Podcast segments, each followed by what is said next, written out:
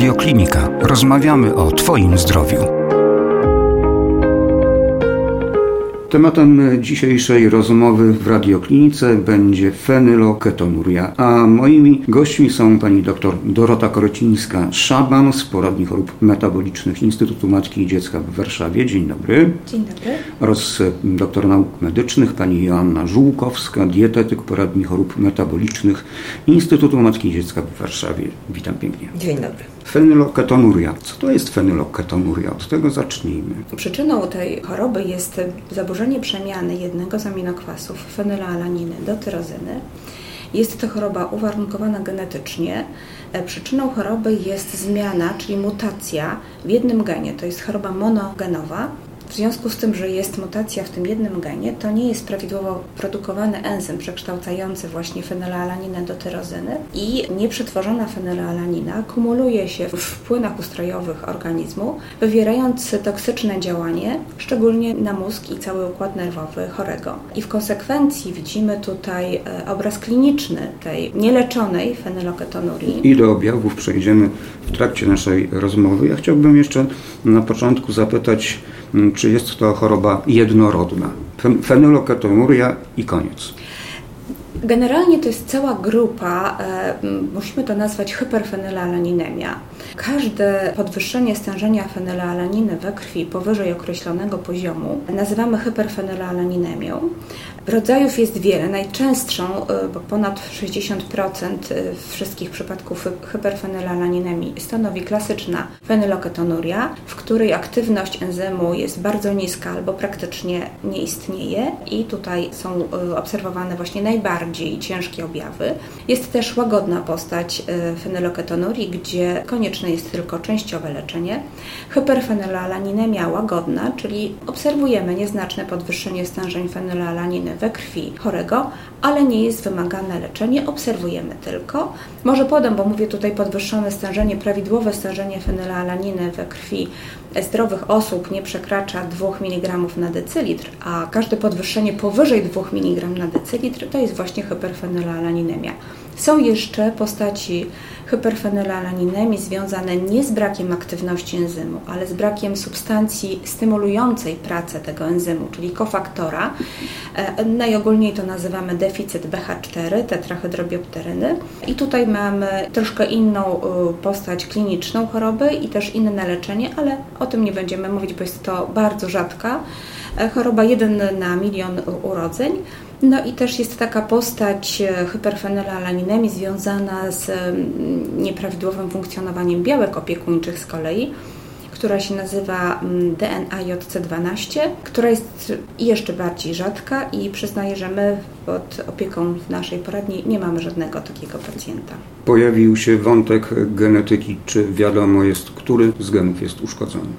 Tak, e, to jest, e, tak jak powiedziałam, jeden gen. Ten gen się nazywa genem hydroksylazy fenylalaniny i znajduje się na długim ramieniu 12 pary chromosomów. Od razu może powiem, że jest to choroba dziedziczona, nie lubimy tych nazw, ale tak się nazywa autosomalnie recesywnie, czyli autosomalnie dlatego, że e, uszkodzenie dotyczy e, genu niezwiązanego z płcią, a recesywnie dlatego, że żeby wystąpiły objawy kliniczne u dziecka, to muszą być uszkodzone dwa allele, czyli dwie części genu. I od razu tutaj przejdziemy do tego, ja jakby może uprzedzę, że to nieprawda jest, że jest e, ktoś odpowiedzialny za zachorowanie tego dziecka.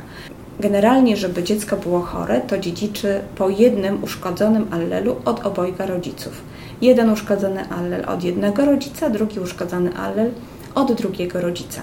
Czyli nie ma winnego. Po prostu oboje rodzice przekazują tą chorobę swojemu dziecku. Używamy tu określenia choroba. Czy rzeczywiście jest to choroba, czy tylko dolegliwość? Nie, to jest to choroba. Jest to generalnie ciężka choroba. Nieleczona fenyloketonuria to jest, e, no poza tym, o czym się wszędzie pisze, że to są dzieci, które mają charakterystyczny wygląd, czyli jasną karnację skóry, jasne blond włosy, błękitne tęczówki. Często się to się podkreśla w publikacjach, że ci chorzy wydzielają taki specyficzny e, zapach. Natomiast najbardziej dominującym objawem to jest niepełnosprawność intelektualna postępująca. Jeżeli nie jest odpowiednio wcześnie rozpoznana choroba, i nie zostanie wdrożone odpowiednie leczenie, to pacjenci degradują się stopniowo. Obserwujemy postępującą niepełnosprawność intelektualną do stopnia znacznego.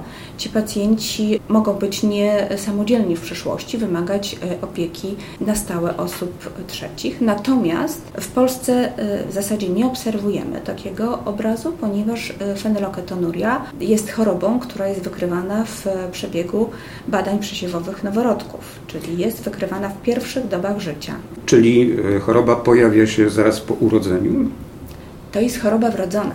Objawy nie występują zaraz po urodzeniu, ale dziecko się rodzi chore, bo dziecko ma zmieniony gen. Natomiast pierwsze objawy pojawiają się, jeżeli choroba nie została rozpoznana i nie wdrożono odpowiedniego leczenia. Pierwsze niespecyficzne objawy pojawiają się około trzeciego miesiąca życia. To są jakieś e, niespecyficzne, nieswoiste wymioty, nie wiadomo dlaczego. Właśnie co powinno wzbudzić nasz niepokój? No właśnie, mm, to musi być cała konstelacja objawów, bo jeden objaw nam nic nie mówi. Czyli te właśnie nieswoiste wymioty, jakieś dziwne wysypki na skórze, jasna karnacja skóry, właśnie ten zapach moczu, który osoby, które doświadczyły, mówią, że jest to zapach intensywny i nieprzyjemny, e, nazywany kiedyś mysim. No ale przede wszystkim budzi nasz niepokój brak postępu rozwoju dziecka, a wręcz jeżeli dziecko osiągnęło jakiś etap rozwoju, jeżeli jest nieleczone, ma nierozpoznaną fenyloketonurię, te etapy rozwoju się cofają. Czyli jeśli dziecko potrafiło podnosić głowę, co się rzadko zdarza oczywiście, bo te dzieci y, raczej nie nabywają tych umiejętności, ale jeśli się tak zdarzyło, że nabyło tej umiejętności, powiedzmy do trzeciego miesiąca, to później te umiejętności zanikają, jeśli choroba nie została rozpoznana. No jeśli dalej nie będzie rozpoznana, jeśli nie będzie e, wdrożone leczenie, no to dzieci się nieprawidłowo rozwijają, są z niepełnosprawnością intelektualną. Wczesne rozpoznanie choroby. Bardzo kluczowa sprawa. Badania przesiewowe, one są standardowo robione w przypadku podejrzenia fenylketonurii. Czy istnieje z tym jakiś kłopot? Chciałam powiedzieć, że w ogóle fenylketonuria jest chorobą niezwykłą, bo to jest pierwsza choroba e, metaboliczna, w której zastosowano skuteczne leczenie zapobiegające występowaniu objawów klinicznych, ale to jest też pierwsza choroba, w której wprowadzono przesiew noworodkowy. E, ten przesiew noworodkowy był wprowadzany w Stanach Zjednoczonych w 1962 albo 1963 roku. Te dane nie są takie dokładne, znaczy różne, różne źródła podają różne daty, a już w Polsce w 1964 roku ruszyło badanie pilotażowe przesiewu noworodków, a w 1965 roku było to już badanie w zasadzie bezpłatne, dla, dostępne dla wszystkich noworodków. Badanie ale to, nie obowiązkowe. Ale nie obowiązkowe, wtedy. tak, tak, ale nie obowiązkowe. Obowiązkowe jest chyba od 80. Od 94 od 94 roku. Badanie polega na tym, że na specjalną bibułkę pobierana jest krew od noworodka e, w trzeciej dobie życia powinno być to badanie pobrane z piętki. Piętka jest nakłuwana i na e, tą specjalną bibułę, tam jest sześć krążków, jest pobierana krew, ale to nie jest tylko badanie przesiewowe w kierunku fenyloketonurii, ponieważ badania przesiewowe w Polsce, się, znaczy w ogóle na świecie się rozszerzają i w Polsce też poza fenyloketonurią, niedoczynnością tarczycy, mukowiscydozą, wrodzonymi wadami metabolizmu, tych badań jest coraz więcej. Teraz też y, rodzony przerost kory nadnerczy, rdzeniowy zanik mięśni, także tych badań przesiewowych jest bardzo dużo. Ale jak mówimy o problemach związanych z badaniem przesiewowym, to chciałabym to podkreślić, żeby to trafiło do szerokiego grona odbiorców. Niestety uważam, że badania przesiewowe noworodków to jest ogromne osiągnięcie cywilizacyjne i ogromne dobrodziejstwo, bo dzięki temu, że w właśnie w okresie noworodkowym zostanie rozpoznana, ale nie fenyloketonuria, ale nie tylko fenyloketonuria, inne choroby również. Takie, które jeżeli nie zostanie wdrożone leczenie, to wystąpią objawy kliniczne bardzo trudne i nasilone. Więc uważam, że jest to wielkie dobrodziejstwo, że są takie badania, że są robione bezpłatnie w Polsce to niestety zdarzają się rodzice, którzy nie wyrażają zgody na pobranie krwi od swojego dziecka i na wykonanie badań przesiewowych noworodków. Przyznaję, że nie wiem, czym to argumentują, ale dla mnie jest to no, bardzo trudne do zrozumienia. Więc jest okazja, żeby z tego miejsca zaapelować do rodziców, żeby jednak nie stwarzali problemów przy badaniu. Czy badania przesiewowe to jedyna metoda sprawdzenia, czy dziecko choruje na fenyloketonurii? E, nie, oczywiście, że nie, ponieważ e, diagnostyka fenyloketonurii to e, oczywiście określenie stężenia fenylalaniny we krwi i jeżeli jest podwyższone stężenie fenylalaniny, to później dziecko trafia do wybranych ośrodków, gdzie jest rozszerzana diagnostyka hyperfenylalaninemi po to właśnie, żeby określić rodzaj hyperfenylalaninemi, potrzebę leczenia, stopień leczenia. E, ale zawsze, kiedy mamy do czynienia z pacjentem, który, z dzieckiem, które się niewłaściwie rozwija, które z jakichś niewiadomych powodów ma postępującą niepełnosprawność intelektualną, które nam się wydaje, że ma jakieś objawy niespecyficzne, zawsze możemy zrobić badanie, e, właśnie ocena zdarzenia fenylalaniny w, u nas tutaj w naszym ośrodku w Zakładzie Badań Przesiewowych. Robimy te badania w Zakładzie Badań Przesiewowych Instytutu Matki i Dziecka mm, metodą tandemowej spektrometrii mas i tam jest oznaczana nie tylko stężenie fenylalaniny, ale też innych aminokwasów. I to w zasadzie jest pierwsze i bardzo proste badanie, które nam pozwala podejrzewać fenyloketonurię i później ewentualnie, jeśli mamy mm, podwyższone stężenie fenylalaniny, dalej diagnozować. No i wdrażać leczenie, jeśli, jest, jeśli to się potwierdzi. Zatem jeżeli e, obserwujemy u swojego dziecka jakiekolwiek symptomy neurologiczne, jeżeli e, zauważamy napięcie nerwowe, jeżeli zauważamy agresję, bo to też może być e, objaw, prawda, tej choroby, tak. to należy się bezwzględnie zgłosić do lekarza. E, tak, rzeczywiście tak jest. Natomiast ja bym chciała podkreślić, że w Polsce My w zasadzie nie widujemy pacjentów z nieleczoną fenyloketonurią. Mogą się trafić takie właśnie pojedyncze przypadki, gdzie nie zostało przeprowadzone badanie albo dziecko urodziło się za granicami Polski no takie może kazuistyczne przypadki, gdzie pomylono bibuły, ale e, też mi się wydaje, no, znaczy ja nie znam w tej chwili ostatnio, w ostatnich latach takiego przypadku, ale oczywiście czynnik ludzki jest i to się może zdarzyć. I zawsze, jeżeli, tak jak Pan powiedział, widzimy jakieś niespecyficzne objawy, trzeba się zgłosić do lekarza tych chorób, które przebiegają z takimi objawami, niepełnosprawnością intelektualną, agresją, czy jest bardzo dużo. To nie tylko fenyloketonuria. Więc nie zmienia to faktu, że lepiej się zbadać. Koniecznie, ale y, koniecznie tylko się zbadać bardziej szeroko.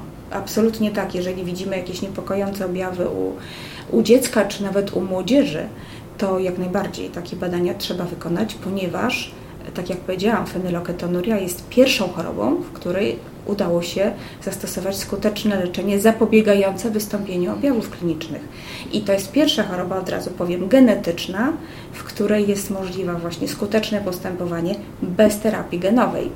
Ale jeśli mówimy o chorobie genetycznej, to domyślam się, że nie ma możliwości leczenia przyczynowego. Na dzień dzisiejszy nie.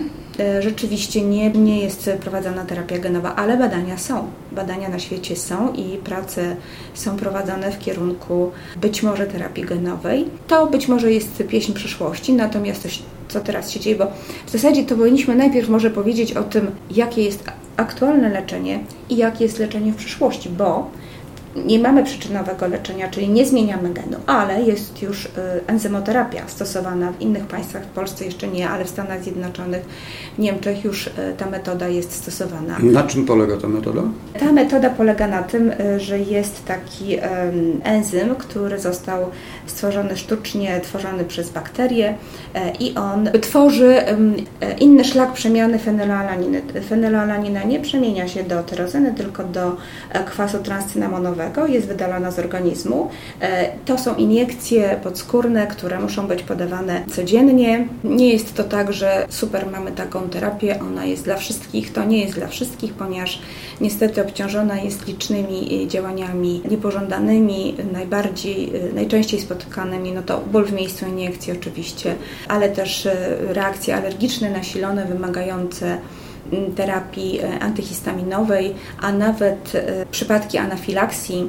E, także to nie jest takie leczenie, które jest dostępne dla wszystkich i myślę, że będzie doskonalone i to jest nadzieja dla naszych pacjentów.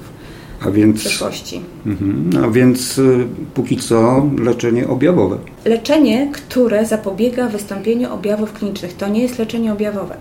Leczenie objawowe to jest wtedy, kiedy mamy jakiś objaw i na niego działamy. Tak? Czyli mamy dziecko z niepełnosprawnością intelektualną i y, dajemy coś, co tą niepełnosprawność intelektualną niweluje. W przypadku fenyloketonurii, y, jak już dojdzie do pewnego Czyli stopnia Nie możemy dopuścić do objawów. Dokładnie. Jeżeli mamy już objawy, takie na podstawie których możemy rozpoznać fenyloketonię. To już trochę za późno. Wdrożenie leczenia, no nie, to nie do końca tak jest, bo wdrożenie leczenia w każdym, na każdym etapie, w którym rozpoznajemy chorobę, jest potrzebne i konieczne.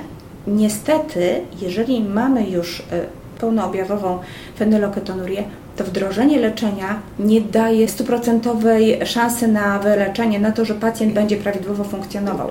Jeżeli nie jest leczone dziecko y, powyżej trzeciego miesiąca życia, to już w zasadzie całkowitej y, takiej wydolności układu nerwowego nie osiągniemy, ale te deficyty mogą być niewielkie.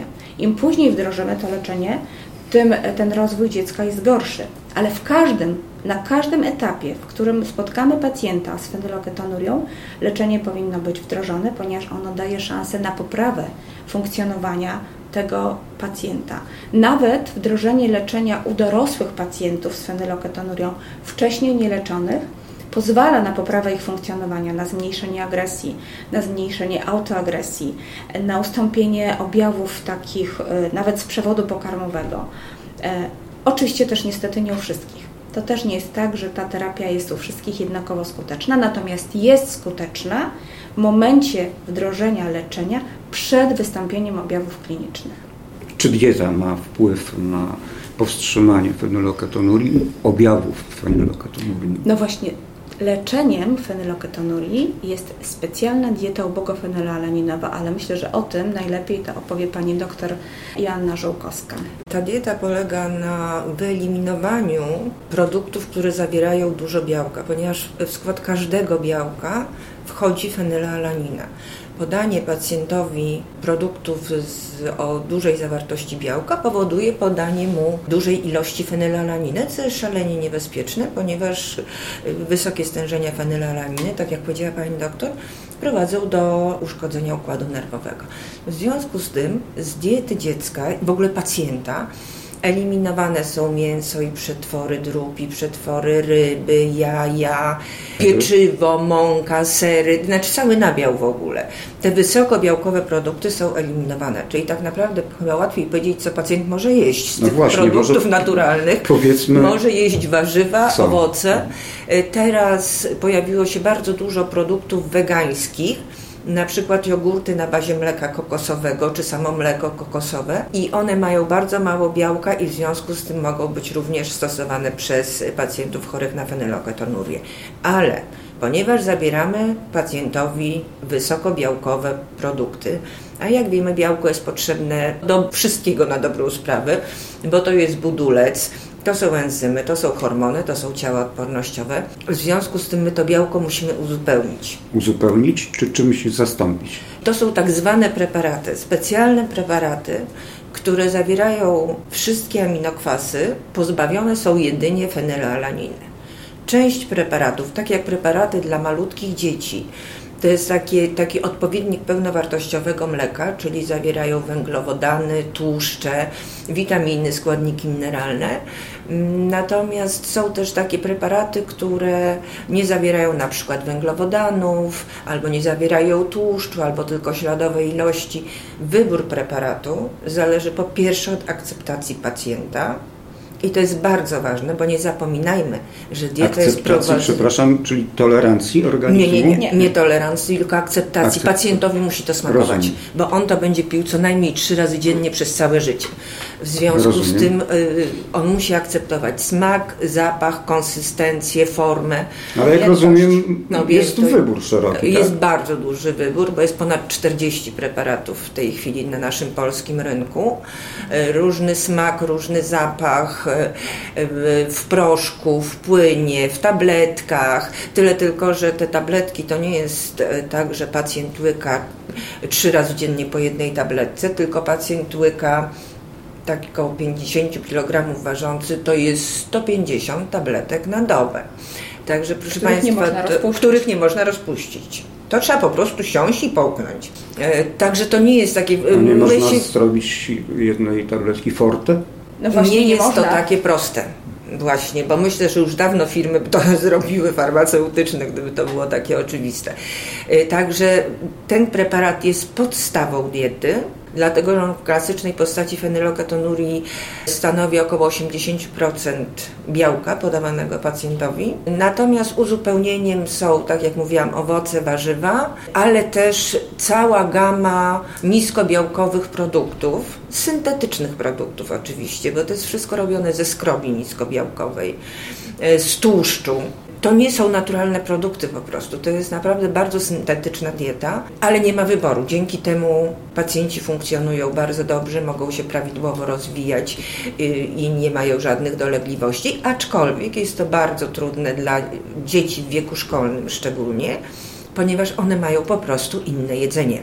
No a poza tym istnieje coś takiego jak dajgryza, prawda? Tak, tak, tak. Tak, ale jeszcze to musimy podkreślić, że to jest dieta ubogofenylalaninowa, a nie niskobiałkowa, jak się jeszcze pojawiają takie informacje. A poza tym ta dieta jest naprawdę strasznie trudna, ponieważ zanim e, rodzic poda dziecku coś do jedzenia, to musi zważyć, zmierzyć, zapisać, policzyć ile fenylalaniny jest w danym produkcie, ile białka jest w danym produkcie, ile kalorii jest w danym produkcie i e, Zmieścić się w domowej tolerancji Właśnie. fenylalaniny. bo o tolerancji, to co Pan powiedział, to mówimy o tolerancji fenylalaniny, czyli taka ilość fenylalaniny, którą chory może dostać z pożywieniem, przy której stężenia fenylalaniny kontrolowane w jego krwi utrzymują się w granicach wartości zalecanych dla wieku.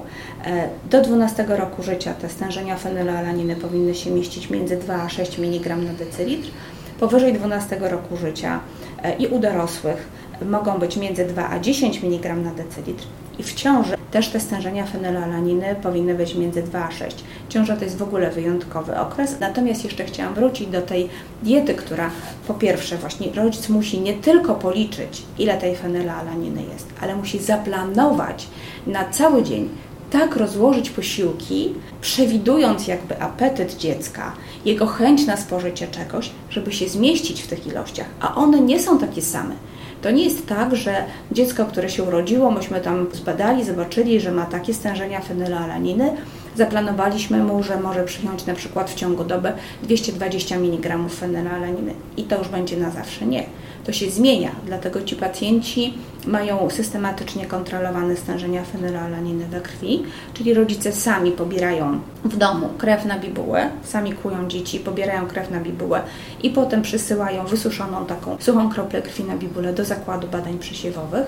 I na podstawie tych, y, w zależności od wieku, to ta częstotliwość jest raz w tygodniu, raz, y, raz na dwa tygodnie, raz w miesiącu, w ciąży dwa razy w tygodniu, w zależności od tych stężeń fenylalaniny lekarz i dietetyk w poradni metabolicznej pod opieką której się chory znajduje, podejmuje decyzję, czy trzeba zwiększyć podaż fenylalaniny, czy trzeba zmniejszyć.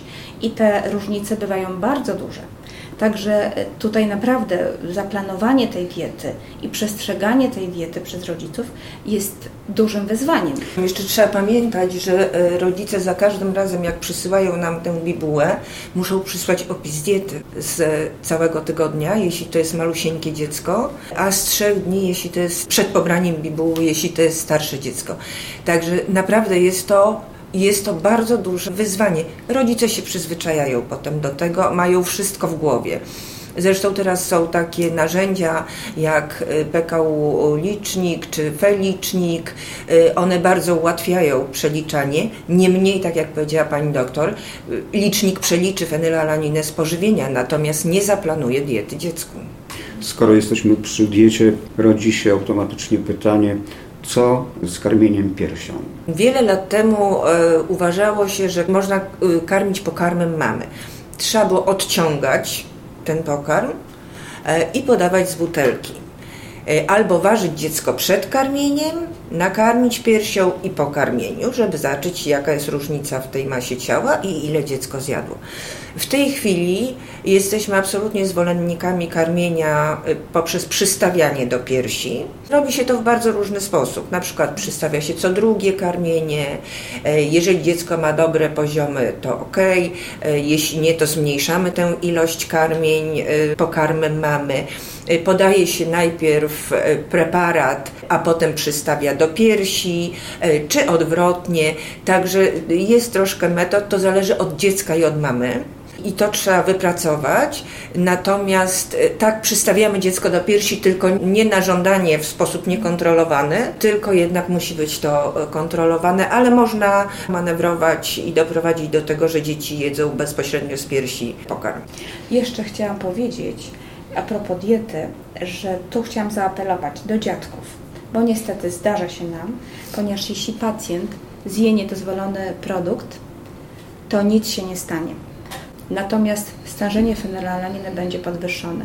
Jeśli będą powtarzały te wysokie stężenia fenylalaniny, to rozwój intelektualny nie będzie prawidłowy. A zdarza się tak, my to widzimy po wynikach, że ktoś z rodziny, zazwyczaj rodzice mówią, że nie oni, ktoś z rodziny pokryją mu dokarmia. To kawałek ptasiego mleczka, no bo jakże? To kawałek zwykłego chleba, no jakże można wychować dziecko bez zwykłego chleba? Można i trzeba bo po pierwsze podawanie niedozwolonych produktów, czyli e, to jest narażanie dziecka na utratę zdrowia, ale po drugie to jest takie przekazywanie, że Twoja żywność jest niedobra, nasza jest lepsza, ta zwykła. I dziecko się uczy tego, że zazdrości, że to, co jedzą inni, to jest lepsze. Po trzecie, dostaje taki przekaz, że jest przyzwolenie na to, że może jest coś niedozwolonego. A jeśli dzieci są na diecie ubogofenylalaninowej i nie mają przyzwolenia na próbowanie niedozwolonych produktów, to zdecydowanie łatwiej jest im zrezygnować z tych pokus niż takie dzieci czy młodzież, której na to pozwalamy. Łatwiej jest nam zrezygnować z czegoś, czego smaku nie znamy. A jeśli spróbujemy i nam to posmakuje, to naprawdę jest trudno sobie odmówić. Także chciałam zaapelować do opiekunów, ciotek, dziadków, wujków, babci. Naprawdę, żywność niskobiałkowa i te preparaty bezfenylalaninowe, cała dieta ubogofenylalaninowa jest po prostu lekiem dla pacjentów i zapewnia prawidłowy rozwój, chroni mózg naszych pacjentów. A jest to bardzo podstępna choroba, do tego, tak jak wspominała pani doktor, nie ma natychmiastowej reakcji ze strony organizmu.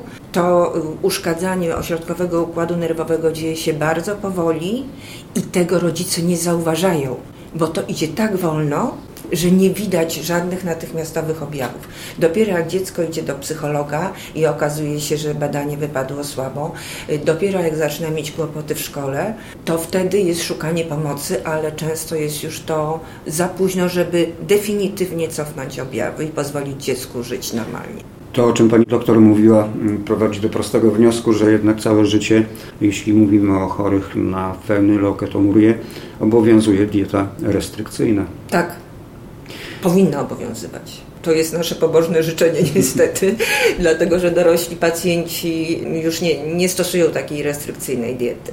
No to zalecamy zdroworozsądkowe podejście do Ale to nie wynika z braku zdrowego rozsądku, tylko, tak jak powiedziałam, ta dieta jest trudna, bardzo trudna. Chciałabym w tym miejscu może podkreślić, że e, jeszcze kilka lat temu e, dominowały publikacje, gdzie pisano o tym, że fenyloketonuria jest jedną z głównych przyczyn niepełnosprawności intelektualnej tej chwili e, możemy z całą stanowczością powiedzieć, że odchodzi do lamusa takie stwierdzenie, ponieważ wcześniej rozpoznane dziecko i prawidłowo leczone rozwija się podobnie jak jego rówieśnicy, czyli nasi pacjenci chodzą do szkół, chodzą na zajęcia dodatkowe, mają zajęcia sportowe, tańczą w balecie, uprawiają sport. Mamy e, jednego pacjenta, który jest w szkole w Dęblinie, y, chce być pilotem. Mamy pana, y, który jest profesorem i wykłada na uczelni, zrobił habilitację. Także absolutnie fenyloketonuria nie ogranicza, ale aktywny tryb życia, tak jak my wszyscy pracujemy szybko, dużo, mamy mało czasu dla siebie, powoduje, że po prostu to ścisłe przestrzeganie diety, ważenie, mierzenie robi się bardzo uciążliwe. I część dorosłych pacjentów rezygnuje albo troszkę rozluźnia sobie tą dietę. Oczywiście preparat starają się wypijać, ale zdarza się, że nie są w stanie przy intensywnym trybie życia tak dokładnie tej diety przestrzegać. I o ile jest tak, że część pacjentów dorosłych nie ma objawów związanych z tym niepokojących, o tyle u niektórych pacjentów obserwujemy nadmierną e, nerwowość, chaotyczne brak e, koncentracji. brak koncentracji, chaos w zachowaniu, kłopoty z pamięcią, trudności w nawiązywaniu kontaktów międzyludzkich, problemy w rodzinie. Rodziny się rozpadają, bo trudno jest taką osobą wytrzymać, problemy z e, aklimatyzacją w nowej pracy, problemy w ogóle ze znalezieniem pracy, mimo na przykład wykształcenia wyższego. I tacy pacjenci, którzy mają takie objawy, muszą się do nas zgłosić. Jeżeli nie są pod stałą opieką poradni metabolicznej, muszą się do nas zgłosić, bo wtedy obniżenie stężeń fenylalaniny powoduje, że te objawy w znacznej mierze mogą ustąpić. Czy istnieją kraje, mm, regiony, w których fenyloketonurię stwierdza się częściej, a takie, których zdarza się to rzadziej? W Polsce fenyloketonuria e, do tej pory uważaliśmy i tak e, też w wielu publikacjach jest, że e, rodzi się chory noworodek na 7 do 8 tysięcy zdrowych noworodków. W 2020 roku, w sierpniu, w amerykańskim czasopiśmie Genetyki Człowieka pojawiła się piękna publikacja zbierająca dane z 51 państw, gdzie również uwzględniono Polskę i według tych danych w Polsce się rodzi jeden noworodek na ponad 8 tysięcy zdrowych noworodków. To jest taka średnia częstotliwość, ponieważ my nie należymy do kraju, gdzie jest najczęściej, ani gdzie jest najrzadziej. E, najczęściej też do tej pory uważano, że fenyloketonuria jest spotykana w Turcji. Wcześniej podawano, że 1 na 2,5 tysiąca, według tego właśnie artykułu nowego 1 na 6 tysięcy, tym niemniej to jest dość często. A dlaczego tak jest, że się w pewnych krajach dzieci radzą częściej z fenyloketonuria, a w drugich rzadziej, bo na przykład w Japonii 1 na 250 tysięcy noworodków. Z całą pewnością jest to związane y, jakby ze stylem życia, z zawieraniem związków małżeńskich. W Turcji też jest taki sposób zawierania rodzinnych związków małżeńskich.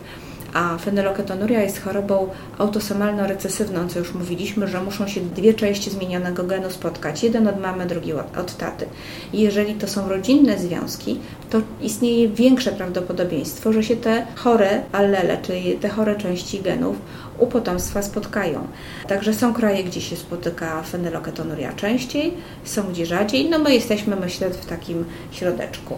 E, no, w, zgodnie z tymi danymi z artykułu, o którym wspomniałam z sierpnia 2020 roku, ogólna częstotliwość, ale wszystkich rodzajów hiperfenylalaninemi została oceniona wśród tych państw 51 na 1 do 24 tysięcy. Kto i kiedy zdiagnozował pierwszy fenyloketonurii? Pierwszy opis fenyloketonurii, pierwszego opisu fenyloketonurii dokonał norweski lekarz Asbjørn Felling, który był biochemikiem. Do niego zgłosiła się rodzina z dwójką chorych dzieci, którzy już mieli za sobą całą wędrówkę po wielu specjalistach i nikt nie potrafił im powiedzieć, na co chcą chore dzieci.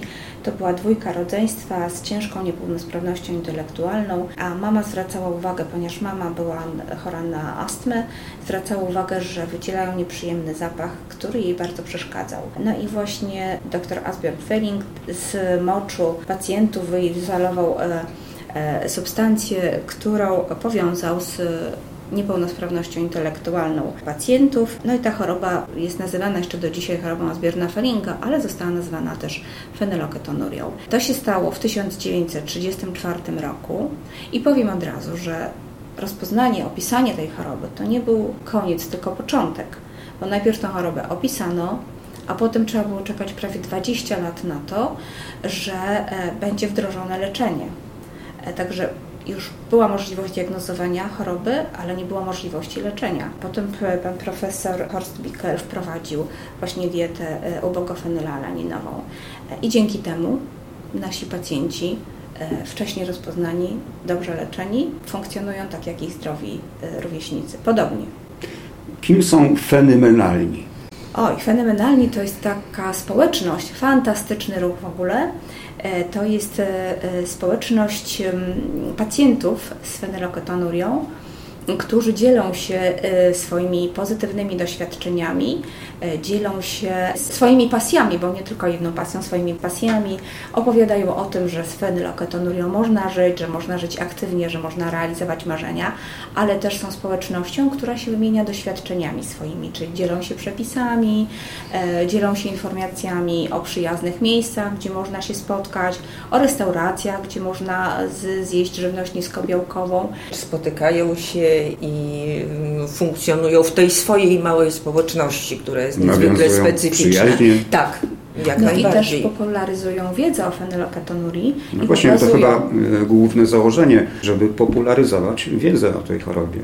Tak, Fenyloketonuria do niedawna była okryta mgłą tajemnicy i o tym się nie mówiło. Nikt nie chciał mówić o swojej chorobie. W tej chwili dzieci się już nie wstydzą tak bardzo swojej choroby. Rodzice mówią w szkole, że dziecko jest chore, a takie wsparcie tej społeczności, wspieranie się nawzajem rodziców tych chorych dzieci ma ogromne znaczenie dla normalnego funkcjonowania dziecka i rodziców. Także to jest mm, świetne przedsięwzięcie. A kto jest, y, kto był inicjatorem bądź jest koordynatorem tego przedsięwzięcia? To firma Nutricja zajęła się stworzeniem takiej platformy, stworzeniem różnych narzędzi do y, ułatwiania życia pacjentom chorym na e, fenyloketonurię i nam, nie ukrywamy, że nam też bardzo pomagają panie z Nutricji są rzeczywiście bardzo dynamiczne, działają fantastycznie i potrafią zachęcić do, do wzięcia udziału we wszystkich swoich przedsięwzięciach. Wnioskuję z tego, o czym rozmawiamy, że z fenyloketonurią można żyć normalnie. Absolutnie tak. Fenyloketonuria jest może normalnie, to za mocno powiedziane, bo tak jak mówiła pani doktor, jest to trudne. Natomiast w żaden sposób nie ogranicza pacjentów e, chorych na fenyloketonurię. Można prowadzić najnormalniejszy w świecie tryb e, życia. Tyle, że liczyć trzeba. No, ja właśnie chciałam powiedzieć, że e, jak spotykam się z, z rodzicami noworodków, które urodziły się z fenyloketonurią, i oczywiście to jest strasznie trudna informacja do przyjęcia, bo wszyscy oczywiście są już naczytani w internecie, gdzie jest napisane, że to jest dziecko, które będzie się nieprawidłowo rozwijać z niepełnosprawnością intelektualną. Są przerażeni i ja wtedy zawsze im mówię, że jeżeli już Państwa rodzinę musiała dotknąć jakaś przewlekła choroba, e, to dziękować Bogu, że to jest fenyloketonuria. Bo fenyloketonurię rozpoznajemy wcześniej. Jest, są to badania bezpłatne. Mamy dostępne nieprzyczynowe, ale skuteczne leczenie zapobiegające wystąpieniu objawów klinicznych. Jest sieć ośrodków, w których pacjenci są objęci opieką i jest doskonale zorganizowana metoda, sposób y, kontroli leczenia. Są dostępne y, środki żywność niskobiałkowa, spożywcze specjalnego przeznaczenia żywieniowego, które są refundowane. Oczywiście możemy mieć i chcielibyśmy bardzo, żeby tych środków było coraz więcej. I chciałam też jeszcze powiedzieć, że nasi pacjenci też mogą podróżować. Jedyny problem jest taki, że muszą wziąć ze sobą zapas preparatu i zapas żywności niskobiałkowej albo się zorientować, czy w danym państwie, do którego jadą, taką żywność sobie kupią. Także fenyloketonuria absolutnie nie ogranicza, a dzięki fenomenalnym też e, rozwija, no bo też się kształtują właśnie społeczności, przyjaźnie, e, inicjatywy takie. Pacjenci sami podejmują swoje inicjatywy. Czyli jednak można żyć. Normalnie. Można żyć. Ja chciałam tylko jeszcze dodać, że jeżeli rodzice podchodzą do tej choroby, e, choroby tak spokojnie, zupełnie normalnie, nie robią z tego dramatu, nie tragizują, to dzieciom jest zdecydowanie łatwiej żyć i funkcjonować. Jeżeli dziecko się traktuje jako biedne, chore i nieszczęśliwe, to te dzieci bardzo to przeżywają e, i starają się mm, dorównać rówieśnikom swoim, i jedzą rzeczy, których im jeść nie wolno, bo nie chcą być gorsi. Dlatego podejście rodziców do tej choroby jest niezwykle istotne. Niezwykle, żeby dziecko wychowywać w takim spokoju, że to jest tylko dieta. To nie jest choroba, to jest tylko dieta. O fenyloketonurii rozmawiałem dzisiaj z panią dr Dorotą Korycińską-Szaban z poradni chorób metabolicznych Instytutu Matki i Dziecka w Warszawie oraz z doktor nauk medycznych panią Joanną Żółkowską, dietetykiem poradni chorób metabolicznych Instytutu Matki i Dziecka w Warszawie. Pięknie dziękuję za rozmowę. Dziękujemy bardzo. Więcej audycji na stronie radioklinika.pl i w naszej aplikacji mobilnej.